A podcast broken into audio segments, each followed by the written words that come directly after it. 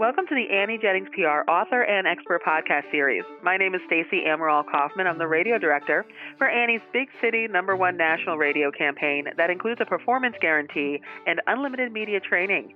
Annie Jennings also offers her famous performance publicity program with no monthly retainers for influential online media outlets and television across the country. And today's guest is Rich Bontrager, or Trigger, as he is commonly known.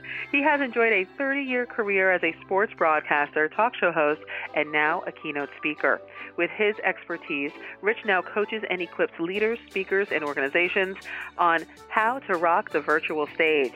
With his coaching and programs, Rich coaches leaders in how to more effectively share their message via the virtual stage with more power and entertainment. Rich Bontrager believes the virtual stage is an ever-expanding platform with limitless potential to impact the world if you know how to rock it. So welcome, Rich. Well, thanks for having me on the show. I really appreciate it today. Well, we're glad to have you. Let's talk about some mistakes that people make when they're trying to do a webinar or virtual presentation. What do you find to be most common? Yeah, probably the most common thing is, and we've seen it, is you have the talking head where the camera is angled in a way that all you have this disembodied head floating on it, and it looks really creepy.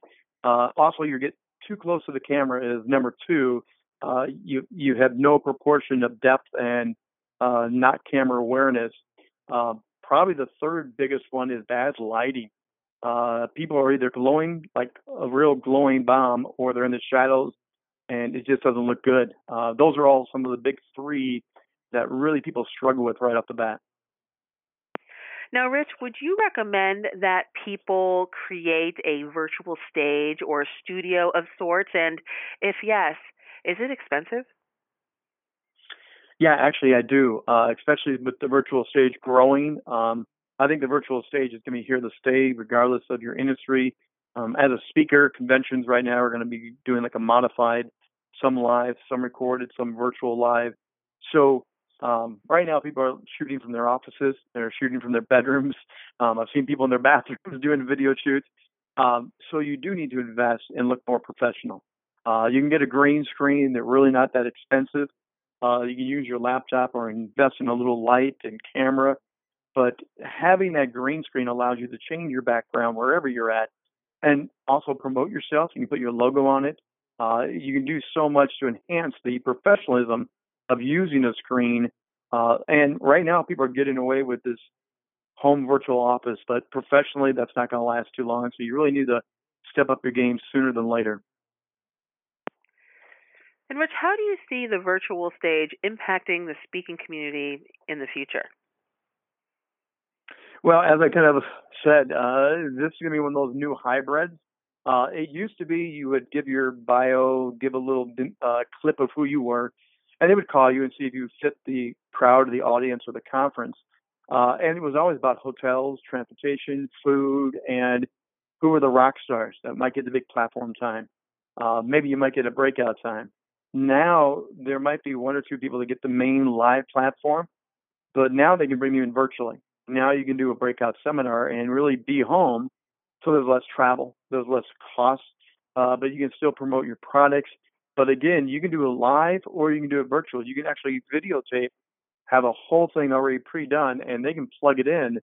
And it feels like you're live at the conference, but you're not. I've also heard of conference officials already saying, we want you live, but we want your teaching video. So you might be seen on the screen and then do a breakout session live. So there's a lot of hybrids that are probably going to come out of this, but it's not going to be 10 people live in one day anymore. It's going to be a combination of video and live events. So, Rich, what would you say when you're working with people, your keynote speeches, your coaching, what would you say that your clients get out of working with you? Well, as a broadcaster for over 30 years, I understood how to leverage this platform. They get more comfortable with it. There's a lot of uneasiness of seeing yourself on the screen, talking to yourself. As a radio broadcaster, I've spent hours and hours in a studio alone trying to make it sound fun, exciting, entertaining, and even make it sound like it's an intimate conversation. And people just don't know how to naturally do that. But the best communicators on stage always are able to break that barrier and turn a large room into an intimate conversation. So I'm able to coach that, help them realize how to use their voice, how to use their body language, even if people don't see you or if they do, to bring your full energy alive and really still rock the stage. People are looking at the camera lens and it's so tiny, so they think they have to be tiny. I'm coaching people how to be big, how to still bring their energy and come alive in a way that will capture the audience, keep them engaged, and deliver their message at the most optimal way that they can. And Rich, you said that the virtual stage is an ever-expanding platform with limitless potential to impact the world. Why do you believe that? There's no time zone. There's no limitation to the room size. It used to be a convention hall was whatever the size of the convention hall. The tickets were a limited amount. Now you can literally do this 24/7 around the globe. I have talked to people in India. I've talked to people in Germany. There's only the time zone adjustment that is a limitation, but that can be quickly changed and erased. But your platform is so much bigger. You can now have a room of thousands of people and not worry about seating, not worrying about air conditioning, not worrying about catering. And so that's ever expanding.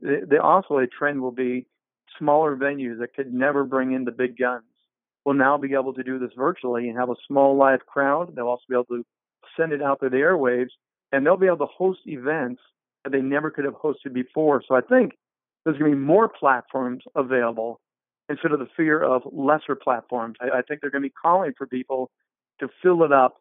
And if you step on the virtual stage, I think you can bring the material and people will call you for it. Sounds like there's going to be a lot more opportunity out there for you to rock the virtual stage. So to learn much more about Rich Bontrager and how to rock the virtual stage, visit him online, richbontrager.net. We'll spell that for you, Rich Bontrager, BONTRAGER.net. And you'll also find a weekly live webinar, which includes interviews, insights, and practical tips to enhance a person's efforts on the virtual stage. Rich is also author of the book, How to Rock the Virtual Stage Guide. You can contact him for your free copy via email, rich@richbontrager.net. And you can also inquire about his free 15-minute consult on how he may help you more effectively rock the virtual stage. Thank you all for listening to this podcast brought to you by AnnieJenningsPR.com. Till next time.